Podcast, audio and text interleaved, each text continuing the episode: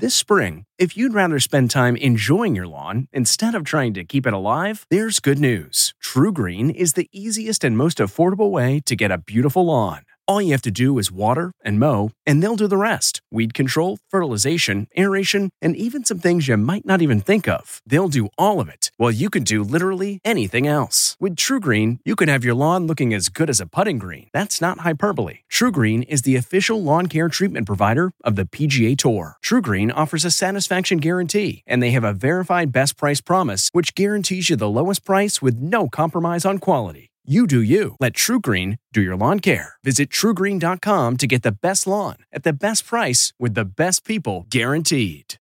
This is America Changed Forever from the CBS Audio Network. The Greek philosopher Plato is credited with saying, Necessity is the mother of invention. In the age of COVID 19, we have witnessed rapid responses to the challenges presented by the pandemic that are reminiscent of the age of innovation sparked by World War II. Here is CBS correspondent Charlie Daggett. World War II saw an explosion of inventions and innovations. Hitler's last terror weapon, like long range guided missiles, which helped launch the era of space exploration. And we have liftoff at 2.13. The jet engine, which revolutionized commercial aviation. And radar. Revealed to the world after years of secrecy. Which came of age in the early 1940s. But that period also introduced the modern ballpoint pen and superglue, everyday objects you'd find in your home today. Sometimes complicated situations call for simple solutions, like dividing screens in restaurants, plexiglass cubicles for the beach, and mobile barriers on car assembly lines.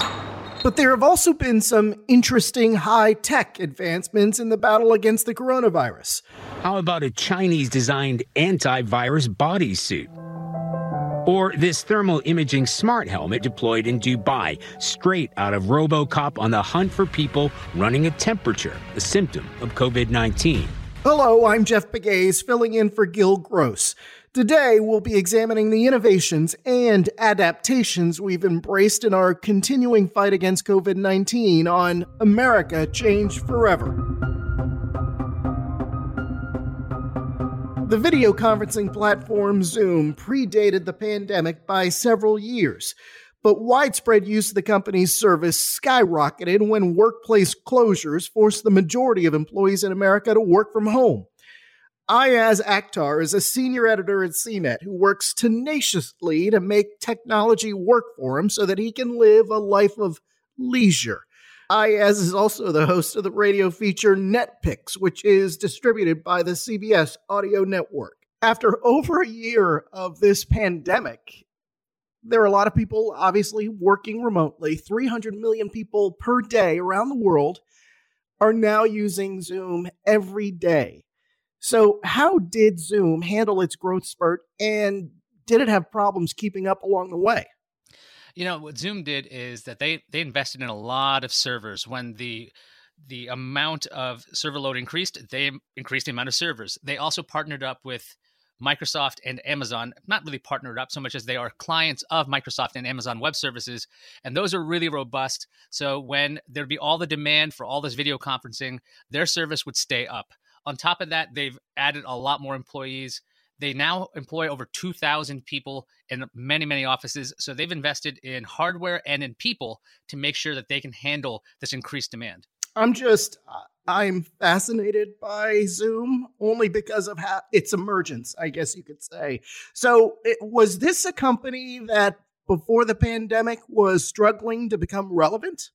You know, I was reading up about the company, and it turns out they had a pretty good user base from their inception. It turns out, so here's how the story of Zoom shakes out. The creator of Zoom, or at least one of the co founders, was one of the co founders of WebEx, and that product got bought by Cisco. And this man's name is Eric Yuan, and he got frustrated with how Cisco was treating this product. So he decided he was going to leave. He took 40 or so engineers with him to this new company, Zoom. And their whole thing was to basically build the best video conferencing product possible. So they have had clients in the past. They've had millions and millions, and obviously this has grown by leaps and bounds over, over the past year.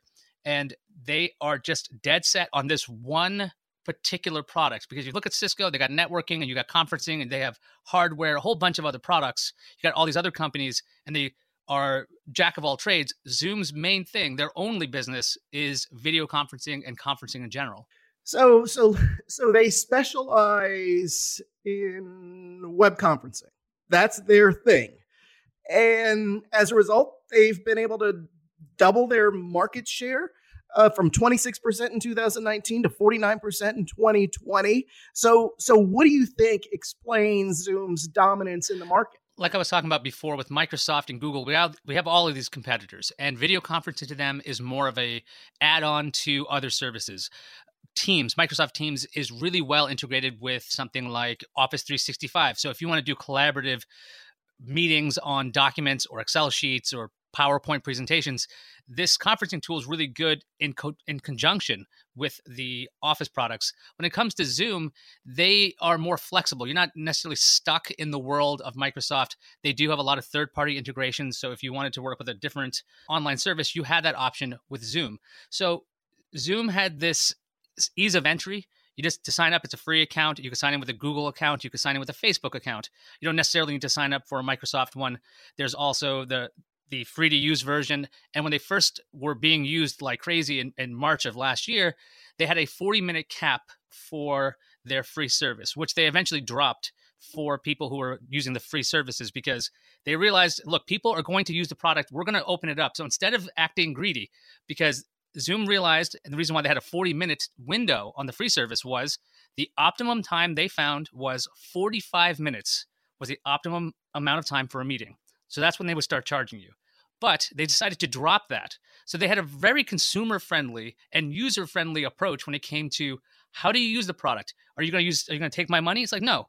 We want you to enjoy this. Essentially, a lot of us users, all of us who've used Zoom, have become beta testers and provided tons of feedback, and they've done a lot of work to improve their product over the past year. I'm just curious if Zoom will survive beyond the pandemic. You know, I think when it comes to the pandemic and the world after this, I think that people will get have gotten very used to video conferencing in general, whether it's using Microsoft Teams, Google Hangouts, Google Meets, whatever products they they come up with, and Zoom as well. There are things you can do in a video conference that you just cannot do on a conference call, right? If you want to do a, a screen share, you're basically asking everybody on the phone, "Hey, can everybody call something up?" There's also the sense of making the teams feel more connected because you are seeing people that you might not have seen. Like in my company, our teams are spread out all over the country. So to see everybody rejoining, at least in a meeting, I think this is something that is going to be the new normal in the future. How often are we going to have these meetings? Hopefully, nowhere near the amount uh, we currently have. I know I have at least like at least two a day. So uh, I'm sure people have it much worse than I do. So I'm thinking that video conferencing is here to stay, and Zoom's going to probably probably will do well. The question is whether they get too greedy. Will they drive away people? Will they do anything to make their software experience worse? Because in general, the difficulty to switch from one product to the other is really simple, right? You just sign up for a new account and you send everybody to Microsoft, you send everybody to Google or some other company that could pop up tomorrow. It's always good to be first, right? And and there is this brand loyalty thing, and I think right now, you know, Zoom is in a place where they just make it so easy to to link up with anyone online. Yeah, they definitely make it very simple. You just need a simple link, and you can also join in with a phone number. Basically, there's very few reasons that you can miss a meeting. But I'll give you a bit of a personal story. My company started off with Google Meet, and we were really used to it, and we liked it, and we thought this was great. And then we were forced to move to Zoom, and a lot of us were like, "Oh, this is going to be awful." And we turned out, you know, it turns out that Zoom is pretty good for a lot of things. I will say the number one thing I miss about Google Meet was that it had a closed captioning function built in. I believe Zoom does have that somewhere if you pay a little extra, but that to me kind of alleviated some of the stress of a Zoom meeting. Like I could look back and check what was being said in case the apartment buzzer went off, or my kitchen has decided to go on fire, or whatever else happens in my home. Do you have tips for our listeners about ways that they can enhance how they interact remotely? Absolutely. So I'm a video guy, and this thing, I, I cannot stress this enough. If you're going to be on a Zoom meeting, ha- don't be in front of a big window. Make sure you're lit properly so people can see you because humans are always looking for visual cues. If you're obscured, it's really hard to see that. When it comes to microphones, make sure you're muted to start with because if you need to say something, unmute and go ahead because those are really distracting. It's it's confusing. It also moves the meetings in directions people usually don't want. That's just on the basic etiquette side on that the mute button is your friend. Don't forget that. And I will say, when it comes to Zoom meetings, don't feel like you need to take the meeting with you wherever you go. You wouldn't do that in real life. We've heard the anecdotes where people are like, oh, we heard you in the bathroom. don't take your computer with you. Don't take your phone with you. Just please leave it alone. If you if you excuse yourself like you would a regular meeting, it's fine. Don't feel the need just because you're remote that you must stay on every meeting because that's just it's a it's a terrible expectation, and it should not be expected of any human being that's on a meeting at any time. Ah, uh, yes, Akhtar.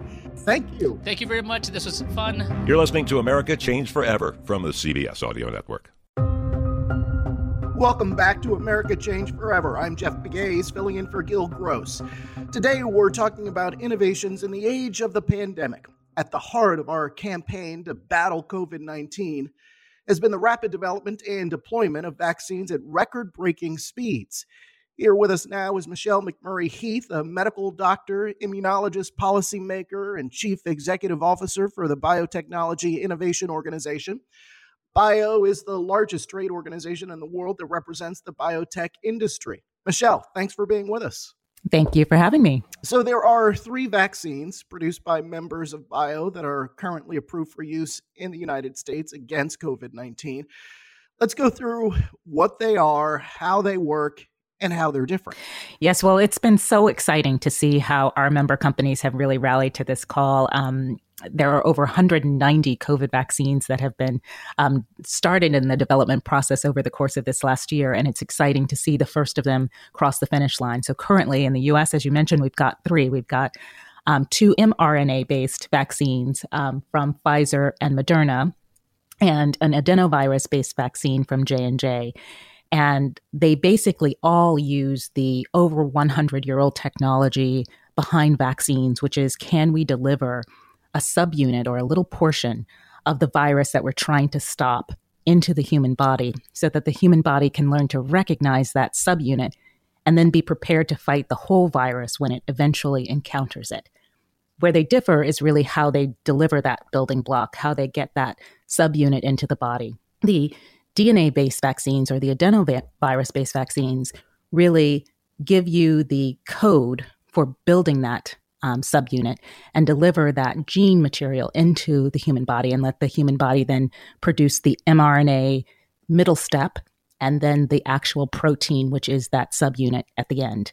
The mRNA vaccines, that is the Pfizer and Moderna, actually skip that first DNA step and deliver that messenger RNA, that middle step, straight into the body so that the body can make the protein building block on its own. But both of them end up with that protein at your immune system's disposal so that your immune system can be prepared for the future. That's really interesting. And so, uh, mRNA has been around for decades. Uh, but the vac- vaccines developed for COVID 19 are the first ones to be approved for use on humans. Is that correct? It is. And you know what's so interesting is mRNA is incredibly powerful in that every gene in your body uses mRNA as a middle step to making proteins or to make your body's material. But it's it's notoriously unstable. So mRNA is something that you can see degrade before your eyes in the lab. It, it usually comes and goes very fast.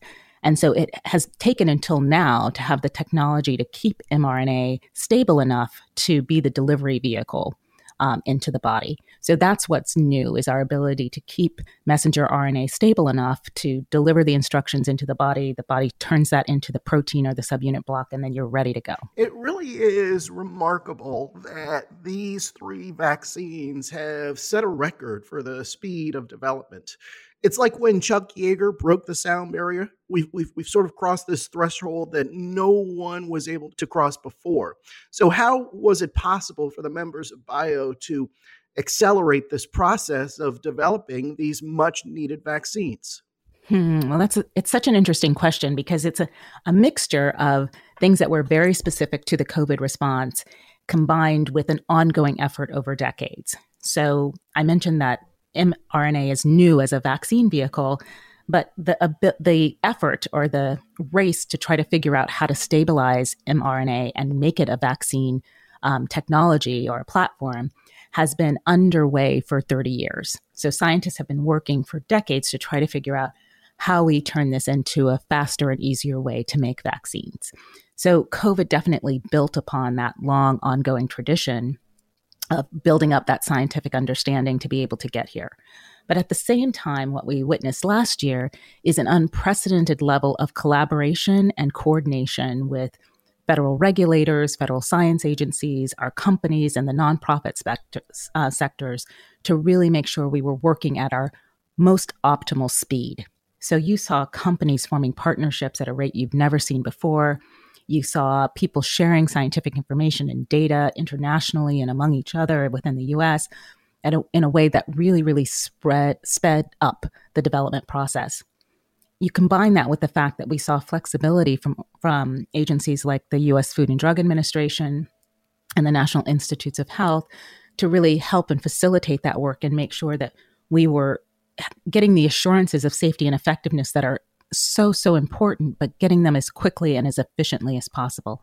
And that all of those factors combined resulted in the speed that you saw. But we're we're not satisfied with that 12 month turnaround. You know we saw a reduction in the time to produce a vaccine from 4 years which was a previous record to 12 months in this case. But some of the organizations at the global level are now calling for a 100 day vaccine development process so we want to make sure that the next time we face an unknown virus, we're able to turn around an answer in as little as 100 days. Is that feasible? Is it possible? Uh, could it become a reality? And is this the process that we've seen with the development of vaccines around COVID 19? An example of how it is possible.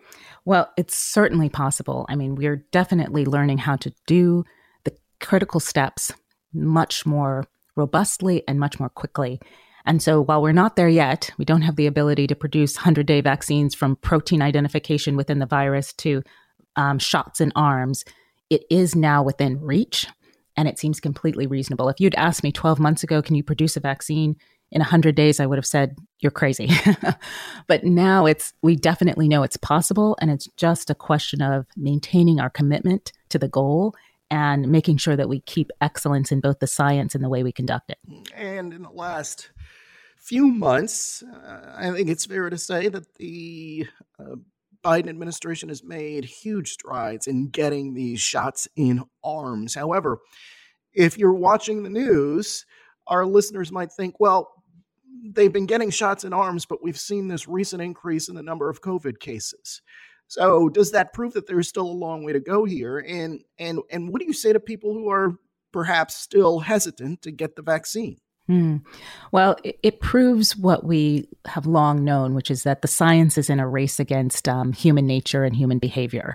Um, so it's really been so difficult. We all know this to adhere to so many of the public health guidelines. You know, social distancing, mask wearing, um, not um, not traveling, um, cutting down on public gatherings, not um, necessarily gathering indoors at, in places like restaurants, etc it's been challenging not just on our our social lives and our families, but also on our economies to adhere to all of those guidelines. And so we're seeing slippage. Um, and the slippage definitely always results in an increase of cases. I think that increase has been blunted by the amazing distribution that we've seen of COVID vaccines, particularly in the US. Well, but there is another issue here. How do you get these vaccines to harder reach, harder to reach areas of the world, if you will? Uh, and why is that so important? Oh, because with COVID, like with so many other infectious diseases, we are not safe till everyone is safe. And so getting the vaccine out, not just within the US, but to ev- all far reaches of the world is also critically important. You know, you mentioned hesitancy, and hesitancy has been a large um, issue to deal with in the distribution of the vaccine, but we're seeing it really um, ebb, it's really reducing in many populations. And that's fantastic news. People are now mostly excited and eager to get the vaccine, although there are um, still some important subgroups that are are still uh, have questions and we need to be there answering their questions as patiently as and as completely as possible but if you look at the global rise of the covid variants in areas like brazil where we haven't seen good um, covid vaccine distribution it's clear that we need to get the vaccine out to absolutely every quarter of the world. And let me just add the COVID variants are nothing unusual. Every virus evolves as it you know spreads around the world and and goes through different populations of people it's the reason we take a flu vaccine every year it's not because the flu vaccine you had last year has stopped working. It's because influenza is constantly evolving and new variants are emerging. And so you take a new vaccine or a booster to make sure that you're prepared for those new variants as well. And that's probably the reality we are going to be living into with COVID in the near future. Some of our vaccine manufacturers, our member companies, are already working on new versions of the vaccine to help better prepare people for the variants.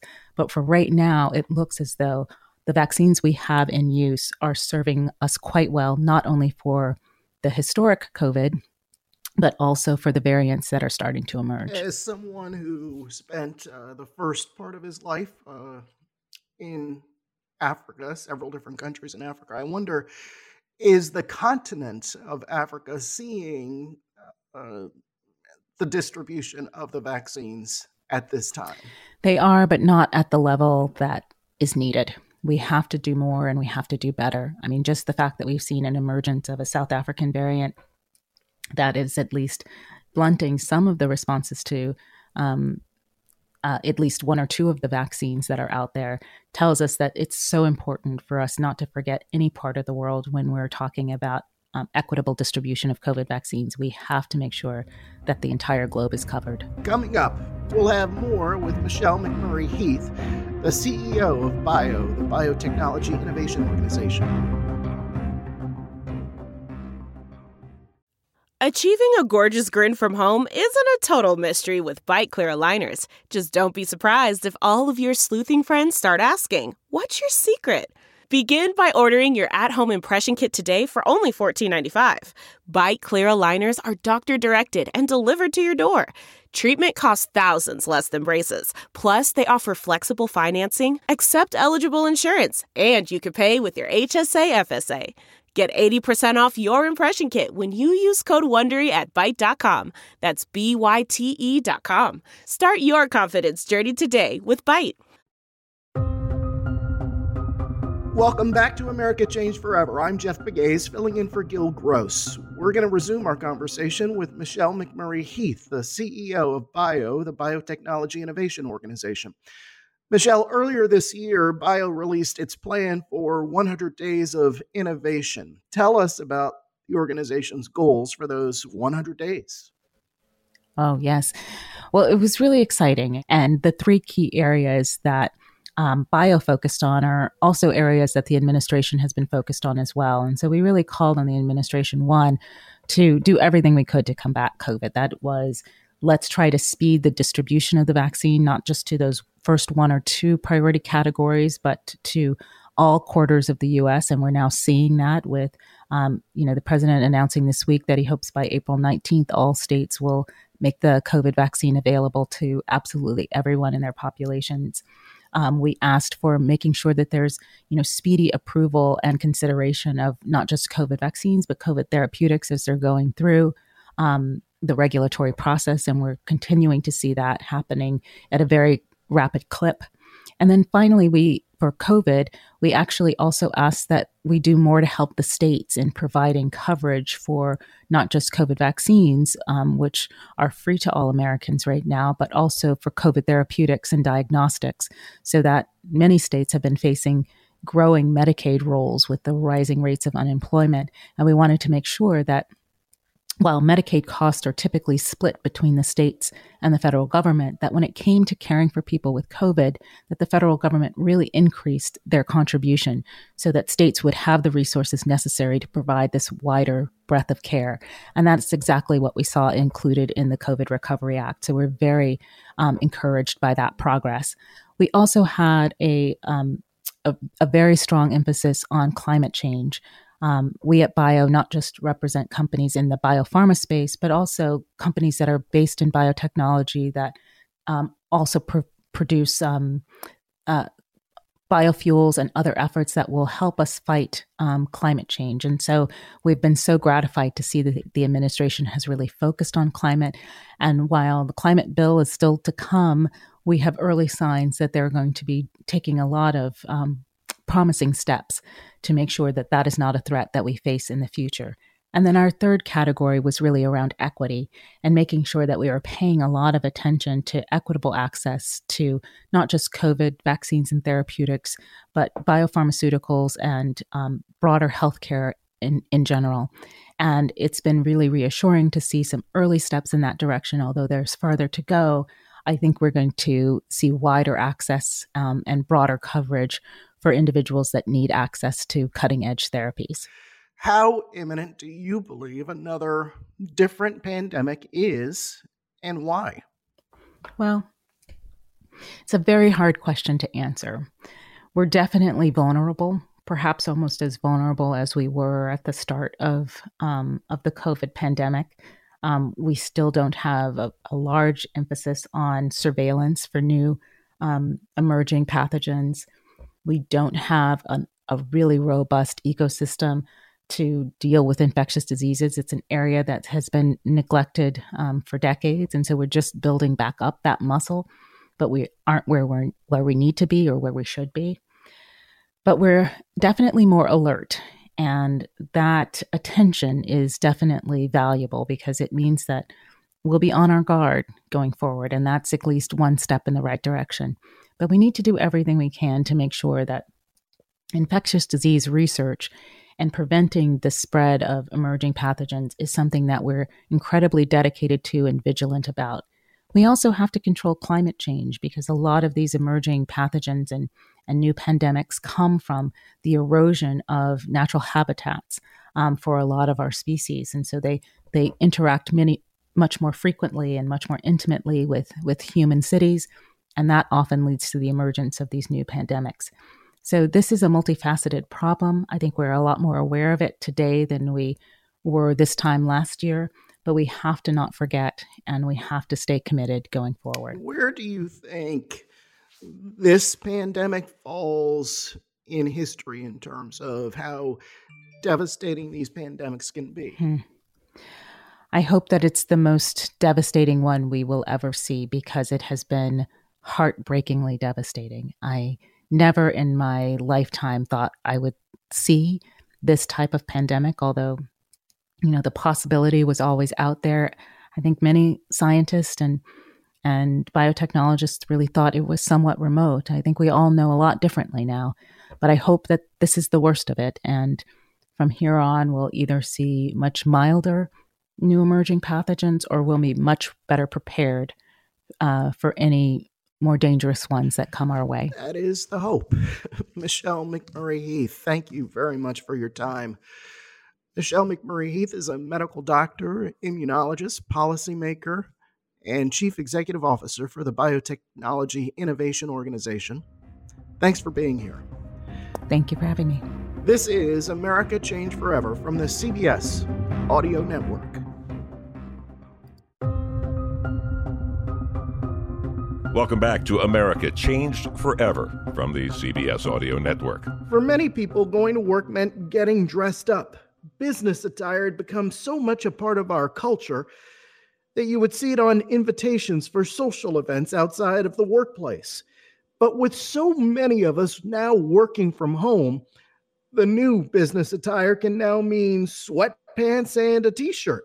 Here to help us sort out the innovations in fashion during the pandemic and beyond are Laurel Pantin, style director at InStyle Fashion, Home, and Creative Partnerships, and Erica Metzger, who is the beauty and fashion director at Better Homes and Gardens magazine. So, Erica, what what is the future of business office attire given that we're, you know, almost exactly a year into this pandemic and it obviously will continue, but it's changed things. It's changed how we we dress around the office if we go into the office. I think we're at the point in our fashion evolution during the pandemic where there's a lot of excitement to get dressed up again and to be going out as like restrictions lift. Um, but I think people are feeling a lot of like confusion on how to kind of, you know, um, approach our office wear, especially since people who've been working from home, especially like 80% of our closet, maybe they haven't like touched in the past year. So there's kind of this vibe of like relearning how to get dressed for work. It reminds me of like when you're on summer break and uh, back in school and it's like you have to figure out that back to school outfit for the first day of school. Like I'm, I, I feel, I feel like it's a similar kind of, um, you know uh, mindset.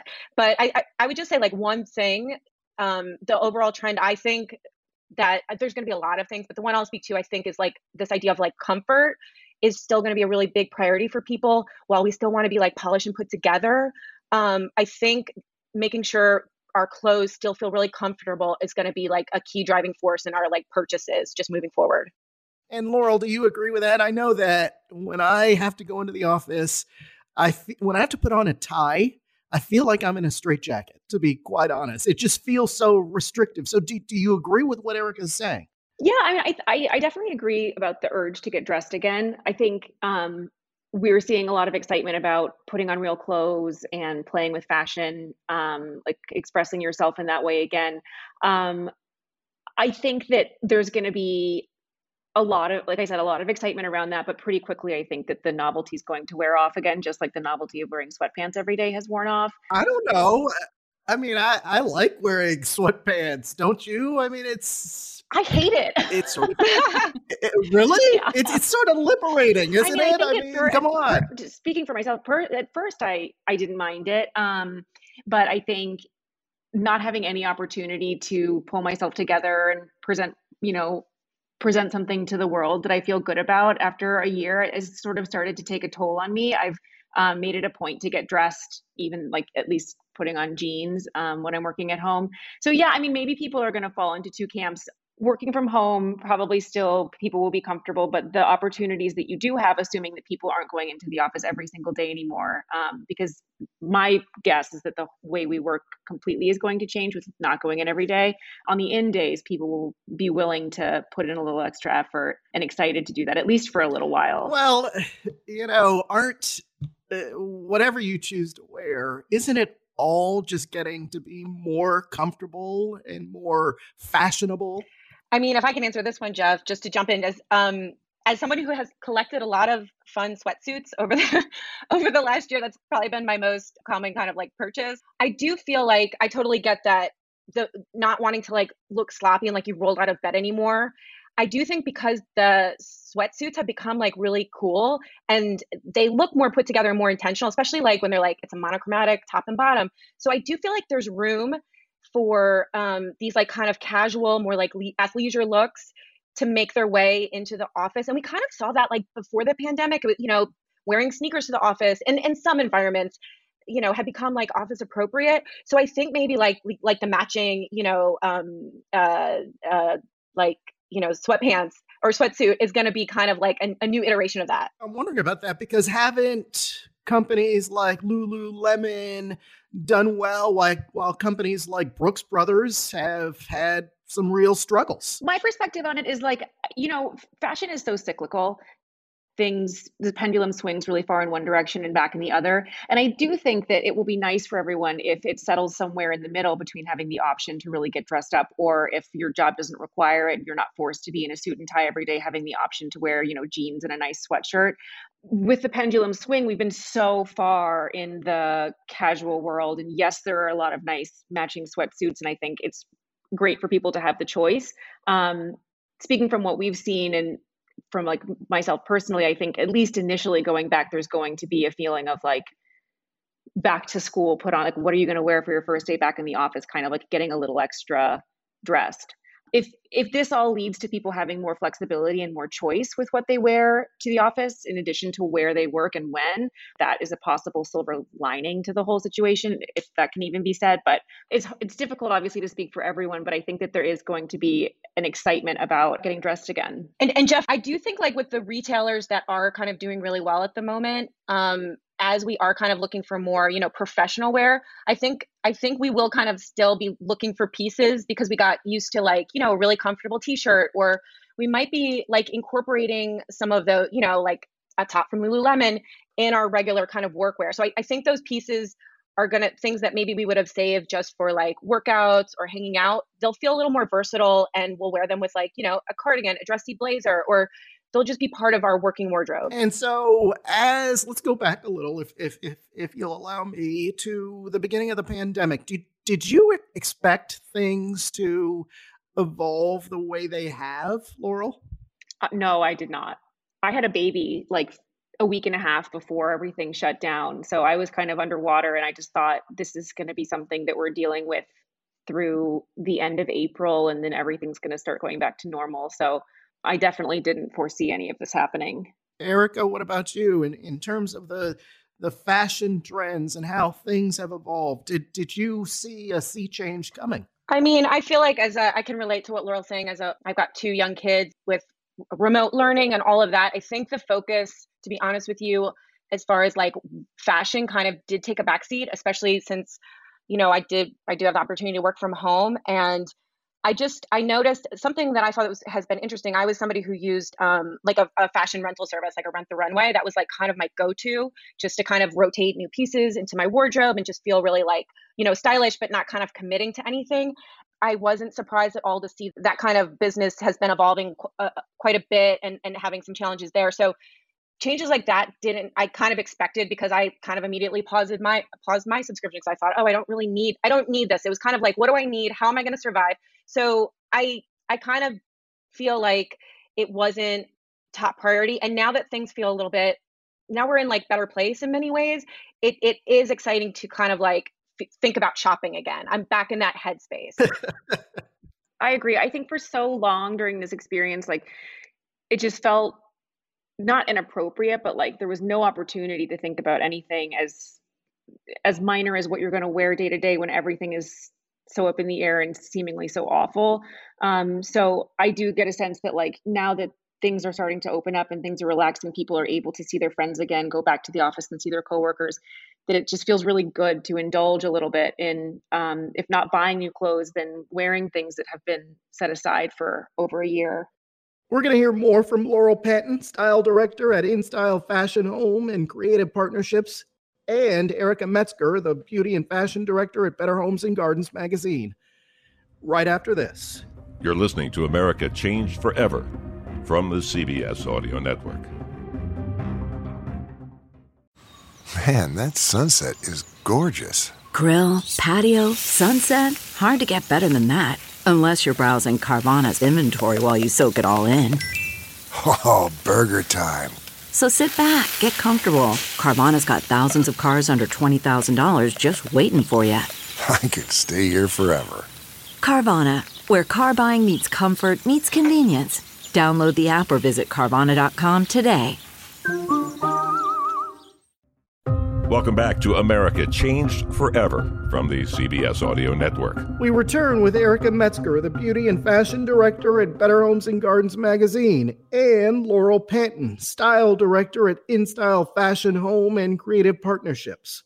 Laurel, there used to be rules about what to wear and when to wear it. It seems like nowadays, in this pandemic and post pandemic world, there are no more rules. Yeah, I mean, I'm sure it var- it's industry by industry, but I, I think that there is quite a bit of that. To to what I was saying earlier, like if your company still requires you to wear a suit and tie, you're going to have to wear a suit and tie regardless. But if this opens up some flexibility in terms of what's considered appropriate and not appropriate, um, then I think that's great. And I think too, Jeff, um, something just I've I've um, noticed myself, like in as as an editor who has to do a ton of like Zoom calls and you see like other editors pop up and through the evolution of um, the pandemic the, it's been interesting to see like what people you know when they have their cameras on sometimes i've gone into these meetings and i felt overdressed just by wearing you know earlier like putting on my blazer or like something that felt like more structured every, when everyone else is being way more casual. Again it goes back to what laurel was saying that like kind of appropriate kind of feeling. Right now i do feel like it's like I think people are kind of ready to they feel like it's okay to be a little bit dressed to to kind of embrace style and fashion and and I like like especially if you're still at home and you want like pieces that still feel comfortable but look a little elevated. I think it's kind of like picking the like if it's a t if you love wearing t-shirts it's like just stepping it up a little bit like get a silk t-shirt that you can you can hang wash and hang um, hang dry because i think people kind of aren't into dry cleaning at the moment that's just another layer of, of extra work and you know higher maintenance it, and look you know look for interesting details look for a color look for something that's fun that makes you kind of excited to get dressed in the morning that would be my biggest piece of advice that is good advice and one area of style that is uniquely pandemic however it's going to be with us for a while uh, I think, are masks. And I went into the studio recently and I noticed that one of my coworkers had a mask that matched a blouse. And I thought, okay, now I'm going to have to start coordinating masks with the colors that I'm wearing. Is that a thing too? I think for sure it is. It, it's been really amazing seeing how many fashion brands have redirected their efforts into producing masks over the past year. And a lot of them are doing things like using surplus fabric so that it's um, super sustainable. I think that it's been incredible to see everyone redirecting their efforts that way. And I also think it's nice that people have such a range of available masks. I'm still stunned when I think back on how quickly we went from being told that we should wear masks and then there were suddenly billions of options on the market. Um, I think anything that makes wearing a mask easier and more fun and gets more people to comply great. And I think using it as something to express your personal style, even better. Laurel Pantin, style director at InStyle Fashion Home and Creative Partnerships, and Erica Metzger, the beauty and fashion director at Better Homes and Gardens magazine. Thanks for joining us for this week's edition of America Change Forever. Next week, we'll focus on gun control, gun rights debate, and these mass shootings. ACF is produced by District Productive and Paul Woody Woodhall. I'm Jeff Pegues, and that's how America changed forever.